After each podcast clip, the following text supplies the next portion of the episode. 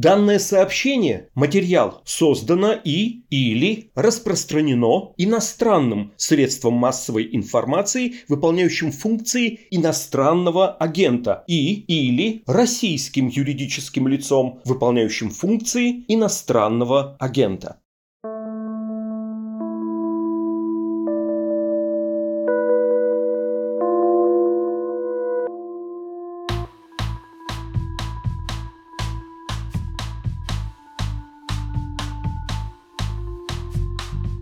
Здравствуйте, это подкаст «Медузы. Текст недели». Меня зовут Александр Филимонов. Семь месяцев войны продемонстрировали, что россияне в основном продолжают быть одурманенными пропагандой и поддерживают вторжение в Украину. Кто-то просто предпочитает не лезть в политику, кто-то боится протестовать. Кажется, даже мобилизация пока сильно не переломила ситуацию. Несмотря на массовый отток мужчин призывного возраста за границу, многие из них безропотно приходят в военкоматы, чтобы затем отправиться убивать или быть убитыми на войне. Как российское общество дошло до нынешней точки невозврата? Как люди выживают среди тотальной безысходности и страха? И могли ли мы, в принципе, избежать войны? Специальный корреспондент «Медузы» Кристина Сафонова поговорила об этом с жителями разных городов России, не согласными с российской агрессией против Украины. Обсудим их истории в нашем подкасте.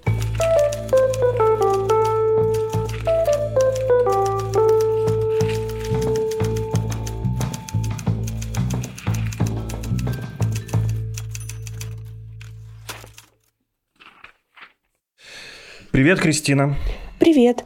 Расскажи, пожалуйста, для начала, как вообще родился этот материал, как он устроен, как складывался этот текст. Надо сказать сразу же, что это не первое такое антропологическое исследование на «Медузе».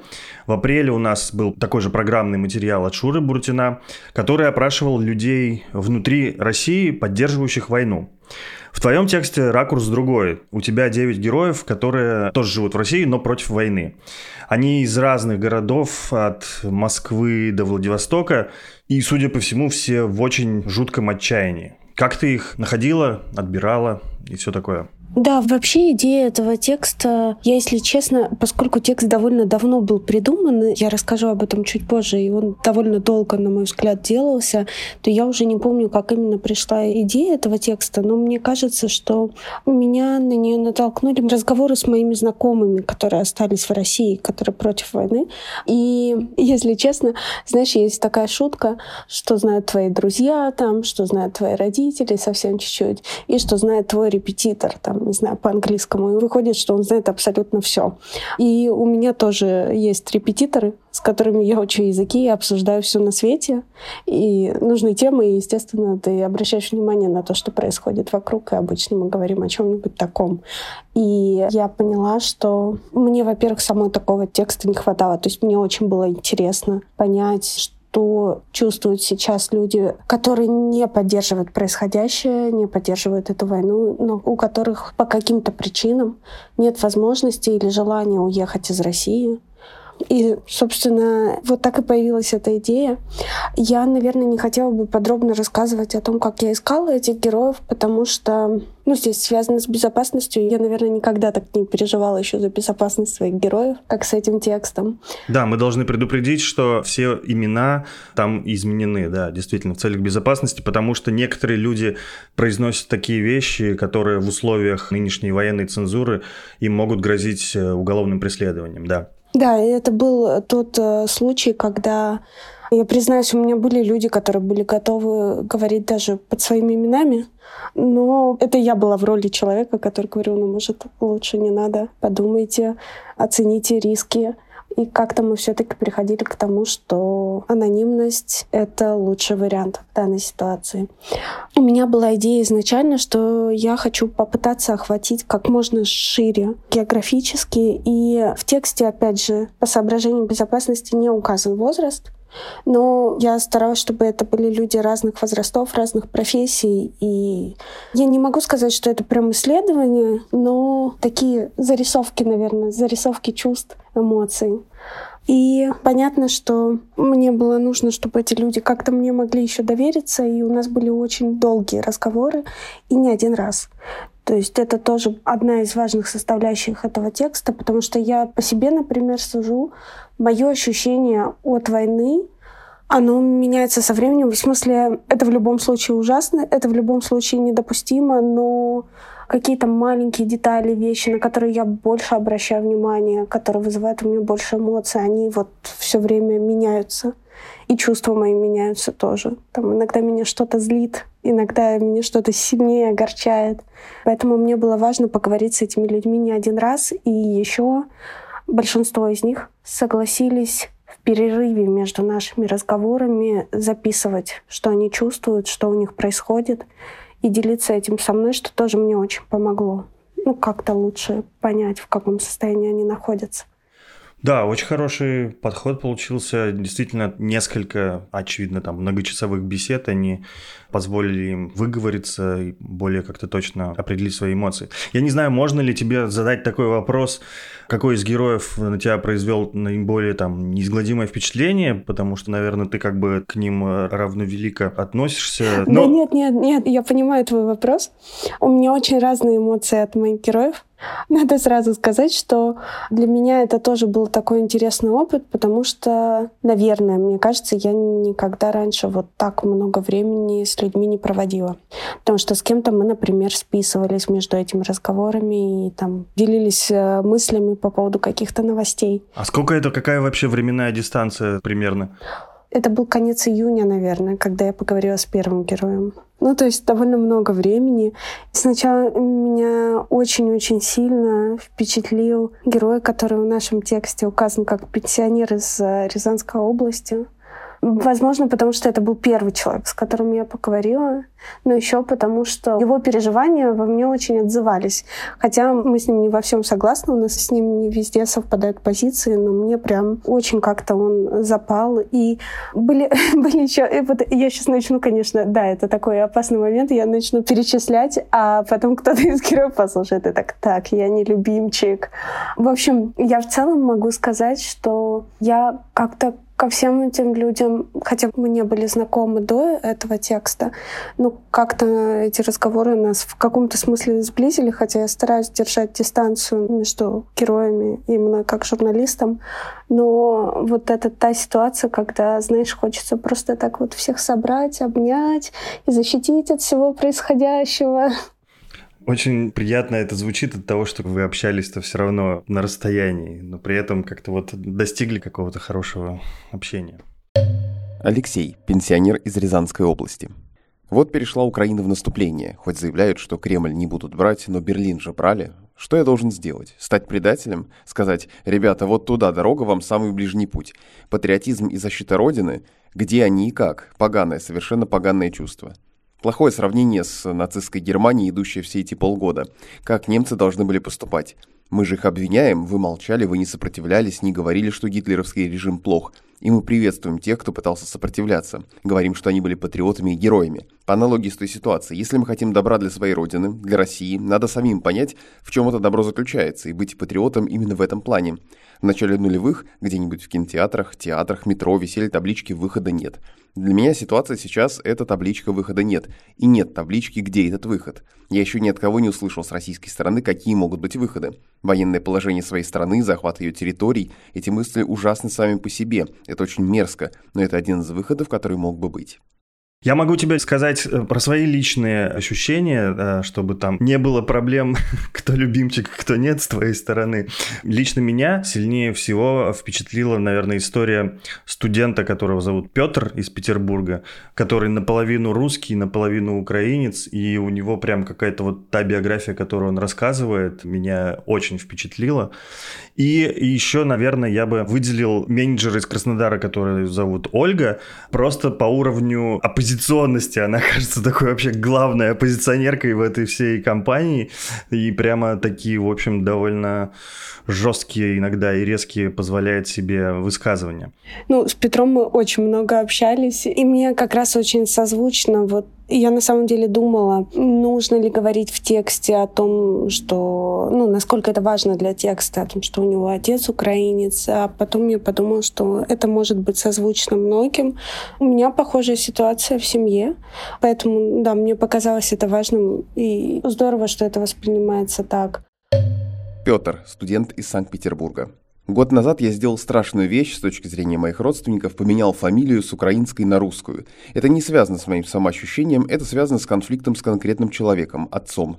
Когда менял, оказалось, что в свидетельстве есть возможность указать национальность. У меня было три дня на раздумье. С одной стороны, я не могу назвать себя украинцем, потому что родился и вырос в Санкт-Петербурге. У меня мама русская. Но в то же время, как я назову себя русским? В Украине я провел ровно половину своего детства. Очень хорошо знаю украинский, примерно как русский, только, наверное, чуть медленнее читаю и пишу. Если говорить, что я патриот какой-то страны, то с Россией мне себя ассоциировать тяжело, потому что кроме Питера и окрестных городков нигде особенно не был. Россия очень-очень разная, очень большая. Украина, поскольку я там больше где был, как будто для меня понятнее. Она тоже разная, но в моем поле зрения умещается. Я не смог определиться и в итоге поставил прочерк в свидетельстве. Что такое Родина? Я бы назвал Родиной место, которое у тебя общее с другими людьми. Вы можете пошутить шутки из детства, и их поймет только человек, который рос точно так же, как ты. Я смотрел с украинцами одни фильмы, рекламу, и смеюсь, когда слышу шутки про сухарики Флинт. Но в то же время есть Питер, свой, родной. Когда началась война, я думал, что мог бы называться украинцем. Мой отец украинец, и вообще-то это огромная часть меня. Но в то же время я ведь насколько украинец, настолько же и русский. Я не могу от этого отказаться, потому что, например, моя прабабушка была ребенком врага народа, ее отца расстреляли. Я не могу сказать, что для меня это все ничего не значит, что это не я, а я это про Украину. Это неправда. Я так и остался с этой двойственностью собственного восприятия. А с Ольгой очень классно было в том, что обычно со всеми героями мы говорим, и это довольно печальные, грустные разговоры, полные пессимизма. А Ольга меня очень вдохновляла как раз своей вот силой, задором, и что все будет хорошо, мы сейчас все сделаем, все будет нормально. Ольга, менеджер из Краснодара. Украине нужно побеждать в этой войне. Так получилось, что Украина, по сути, избавляет нас в перспективе от режима, что она совершенно не обязана делать. Я уверена, что поражение приведет к смене режима Путина. Уже идет глухой ропот недовольства, я его слышу, его все слышат. Зачем это все было нужно? Дальше пойдут вопросы, зачем положили столько народу? Нет, Путину не очень долго осталось, я думаю. Во всяком случае, надеюсь на это. Хотелось бы, чтобы его прямо сегодня уже не стало. Как можно не желать ему смерти? Он же массовый убийца, террорист. Даже человеком трудно его назвать. Ведь ему все по барабану. Ему, кроме своей жизни и этой власти, ничего больше не надо. Ты знаешь, вчитываясь в ваши беседы, я бы выделил три основных вопроса, которые ты им задавала, каждому в надежде получить ответ. И вот, по крайней мере, они для меня самые важные. Я сейчас их попробую воспроизвести. Первый такой, что нас, россиян, сильно упрекают в том, что мы не протестуем массово против войны, не пытаемся изменить ситуацию внутри страны. И почему вот это так произошло? Как твои герои, можешь ли ты сейчас вспомнить, как-то вывести какую-то общую такую историю, как твои герои в целом объясняют вот эту безвыходную ситуацию, в которой мы все оказались? Как мы докатились до всего этого? Да, ты очень правильно заметил, потому что это был вопрос, который меня до сих пор волнует, не то что волновал. Они все в целом отвечают по-разному, но мне кажется, что можно проследить общее и это общее звучит примерно так. Ну вот, так вышло по какой-то причине, да. Ну вот появился у нас такой президент. Мы взяли, поверили, там, не знаю, проголосовали. И потом был период, когда для многих жизнь улучшилась. Ну, то есть любимая риторика э, российских властей, одна из э, «вы хотите как в 90-е». Мне сложно здесь судить, я была ребенком в 90-е, но я так понимаю, что это большая травма для многих, и это в какой-то степени работало, и работало еще на контрасте, потому что действительно стали лучше жить, можно было как-то путешествовать, классно проводить время и жить в своем вот этом пузыре. То есть каждый, с одной стороны, жил в пузыре, и вот этот момент про пузырь я, кстати, понимаю, потому что мне сложно самой винить людей за то, что они хотят жить нормальной жизнью и чувствовать себя хорошо и не думать о плохом. А второй момент — это то, что если ты задумывался в это время о плохом, то ты не чувствовал, что ты можешь что-то изменить. Это я говорю о вот вынужденной беспомощности, о которой говорят сейчас многие. Но откуда она у нас, я вот не понимаю. Тоже много версий было. И исторические, и вот это все, но я не знаю. Это какой-то комплекс. Мне понравилась метафора, кстати, о которой говорит Петр. Он сравнивает это с ездой на велосипеде, со своим детством. У него был велосипед, и он плохо доставал до педали, а это был старый велосипед, когда, знаешь, нужно прокрутить педали назад, чтобы затормозить. И вот он не успел свернуть, и так получилось, что поехал вниз э, с горки и уже не может затормозить. И он понимает, что происходит, но ничего сделать не может. Вот мне кажется, что многие из нас как-то так себя и чувствовали все это время. И я, например, довольно давно разочаровалась в мирном протесте, ну, то есть в его эффективности, а, например, немирный протест лично для меня неприемлем. Да, в принципе, у меня примерно те же самые мысли, и я себе задаю дополнительно вопрос, почему действительно там раньше мы не пытались я обобщенно говорю про россиян, не пытались исправить ситуацию, да, и, конечно же, ты понимаешь, что когда были относительно так вот эти называемые тучные годы, там, э, нулевые, хотя, несмотря на то, что мы там, работая в журналистике, уже видели притеснение прав человека, свобод и так далее, но сложно показать простому человеку, что сейчас у него начало краха начинается, да, когда у него все хорошо, у него хорошая зарплата и так далее. Первое ограничение его не так волнует. И так шаг за шагом мы пришли, собственно, к 22 году. Да, еще вот согласись, многие из нас, по крайней мере я, я не думала, что мы придем вот к такому. То есть я думала, что будет хуже.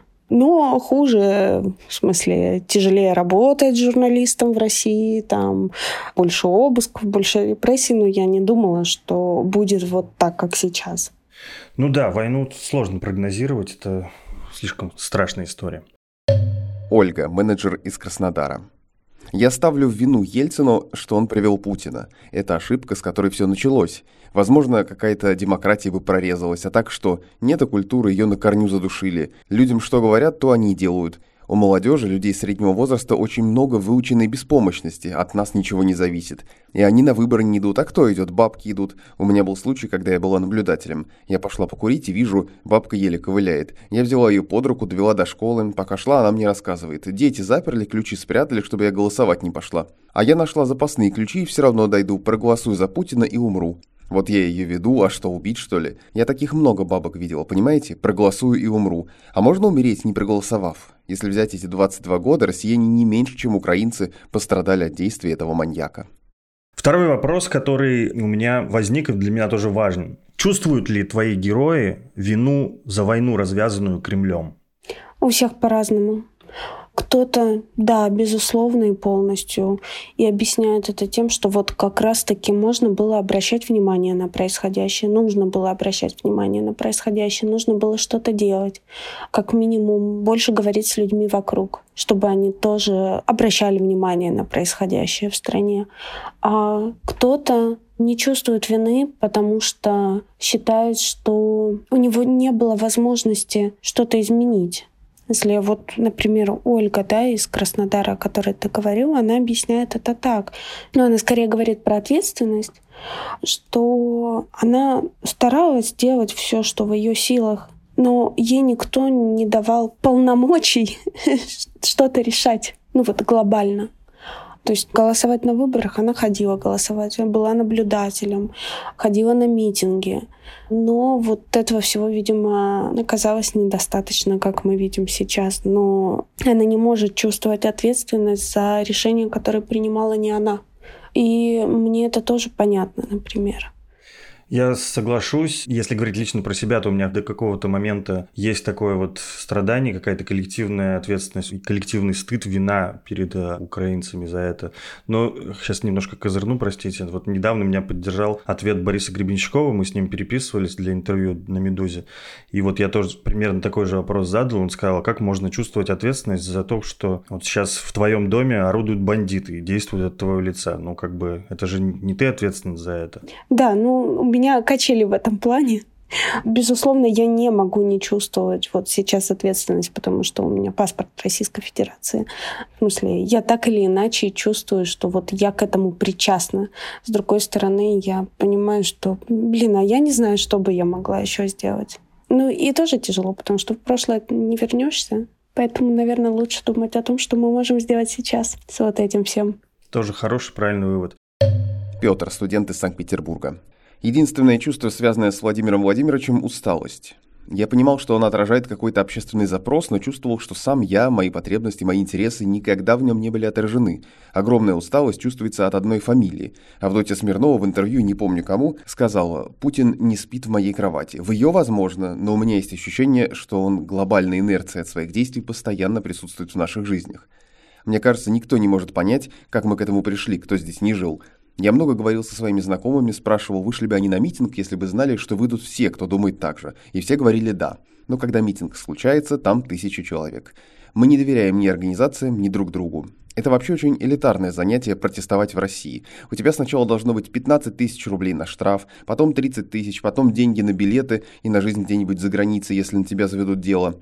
Понятно, что если бы вышел миллион, весь миллион бы не оштрафовали. Но я думаю про Минск, в котором вышли 200 тысяч человек, и ОМОН вполне со всеми справился. И это угроза, что введут войска в случае массовой акции, не сомневаюсь, что введут. Я согласен, что, возможно, это выученная беспомощность, но это выученная беспомощность, основанная на прагматизме. Есть ли у меня прямо сейчас лишние деньги, либо готов я к такому обращению после задержания? В сумме это дает очень неутешительный результат. Большинство все-таки получается трусы. Но мне тяжело их за это осуждать, потому что, во-первых, я сам такой, во-вторых, эта трусость не беспричинна. А когда ты понимаешь, что это выход на улицу еще ни к чему не приведет с большой долей вероятности, становится совсем тяжело принять решение протестовать. И третий вопрос, который тоже меня волнует в связи со всем вот твоим исследованием, как твои герои объясняют, почему они не уехали из России? Ты знаешь, здесь вот как раз это, наверное, самый простой вопрос из всех. У кого-то объективно нет возможности. Под нет возможности я имею в виду, например, ребенка, который болен серьезно чем-то, или катастрофическую нехватку денег, или ответственность перед другими родственниками, например, перед пожилой мамой или болеющим родителем. Есть еще такой комплекс причин, как нежелание, наверное, правильное слово, покидать свой дом. И мне это тоже отчасти понятно. Не до конца, потому что у меня немного другая ситуация. вот, и у тебя тоже. В смысле, у нас стоит выбор перед тем, чтобы оставаться дома или работать. И как будто работа перевешивает. А вот, например, у кого-то, видимо, жизнь не сильно изменилась. Есть возможность работать в городе спокойно, ничего как бы не происходит. То есть все ужасное, оно происходит внутри. В общем, мне кажется, что чувство дома — это же супер важно, и очень сложно от этого тоже отказаться. Я так бы выделила эти причины. Хорошо. У тебя все-таки этот э, материал, он действительно очень большой, программный, претендует на какой-то такой срез социологический. Вот не думаешь ли ты все-таки, что это спекулятивная выборка? Насколько она репрезентативна? Ты знаешь, вот ты просто пока задавал вопрос, я хотела тебя поправить, что это ни в коем случае не социологическое исследование и не срез, потому что как раз-таки нет, вот этой цели абсолютно не было. Мне было важно просто зафиксировать, что эти люди есть. Потому что, знаешь, тут тоже, может быть, мне не хватает какой-то информации, начитанности и знаний, но мне, например, очень интересным показалось то, что вот я там всю жизнь знала про нацистскую Германию, про фашистов, а про людей, которые сопротивлялись этому режиму или были против, я вот начала узнавать э, уже довольно в осознанном возрасте. А побольше узнавать только, когда у нас началась война. И мне как раз не хотелось бы, чтобы это было исследованием, потому что я все-таки другими вещами занимаюсь. Мне было именно важно передать этот голос. И я говорю голос, потому что там тоже, если смотреть по структуре, то мне хотелось, чтобы знаешь, даже не столь важно, кто именно говорит, а именно переплетение голосов, чувств и эмоций людей, которые вот оказались в этой ситуации в России в 22 году и которые против войны. Да, я понимаю, что ты хотела зафиксировать, да, именно то, что есть такие люди. Но все-таки мы, наверное, должны зафиксировать и обратное, что, вероятно, большинство населения России поддерживают войну. Можно я с этим поспорю? Потому что я, честно говоря, до того, как приступить к работе над этим текстом, я думала так же, что большинство поддерживает. Я не уверена, что вот то, что я сейчас скажу, это действительно так, но меня это заставило задуматься. И во многом э, вклад в то, чтобы я задумалась, внес как раз Петр из Санкт-Петербурга. Э, я тоже один из вопросов, которые я задавала, было, как вы вообще ощущаете, вот большинство поддерживает войну или нет, и почему. Этот момент не вошел в текст, но он мне сказал как раз вот такую вещь, что, на его взгляд, это не совсем корректный вопрос в плане поддержки войны, потому что ему кажется, что как раз именно войну мало кто поддерживает. Люди вообще-то поддерживают другие вещи. Он вспомнил о том, что россиян часто сейчас в интернете называют орками. И если вспомнить «Властелин колец», то орки как раз... Э, я здесь не спец, цитирую Петра. У них не было какой-то глобальной идеи, у них была идея уничтожить. То есть просто зло ради зла. А здесь немного другая ситуация. Здесь есть как бы в кавычках да, светлая идея, что мы спасаем людей мы спасаем людей Донбасса, что-то еще и так далее.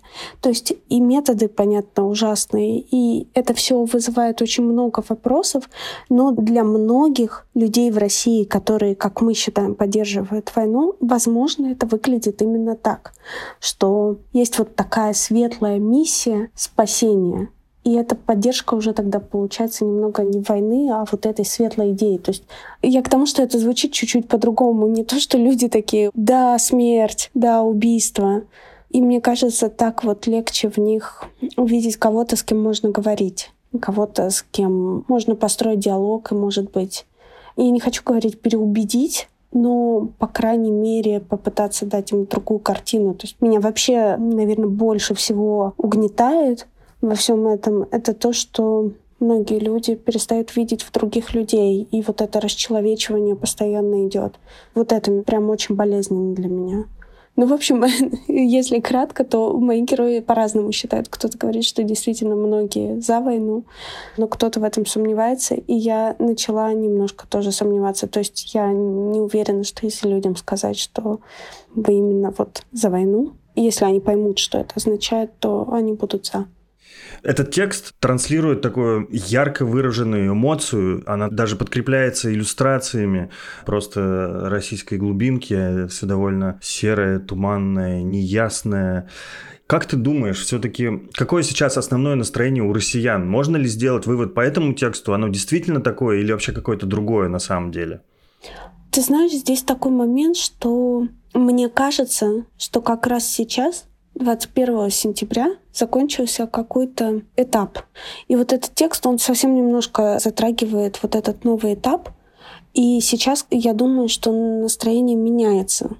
Этот текст скорее про вот эти первые семь месяцев, а сейчас что-то будет иначе. И мне, конечно, интересно очень посмотреть, что именно будет и как именно изменится, потому что я вижу много сообщений, что для кого-то объявленная Путиным мобилизация изменила отношение к войне, а вот для кого-то все остается по-прежнему. И я пока не понимаю, что именно происходит у многих людей. Я могу сказать, что я списывалась с героями текста своего, и мне показалось, что для многих из них сейчас мобилизация это означало, знаешь, как 2-24 февраля. Оно немного другое, потому что все-таки разные события но по концентрации, наверное, боли и какой-то безысходности они похожи. Ты абсолютно права. Можно привести буквально вот свежие данные опроса Фонда общественного мнения, которые свидетельствуют о том, что вот буквально за одну неделю, прошедшую с момента начала мобилизации, чувство тревоги, тревожности у россиян выросло прямо вдвое.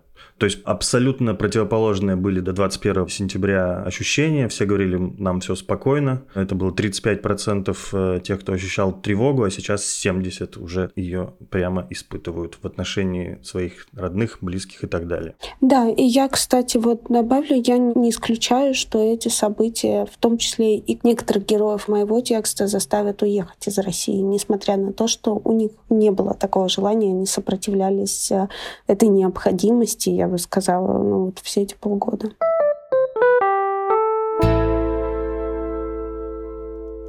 Спасибо за внимание. Это был подкаст «Текст недели». «Медуза» продолжает свою работу, несмотря на блокировки и военную цензуру.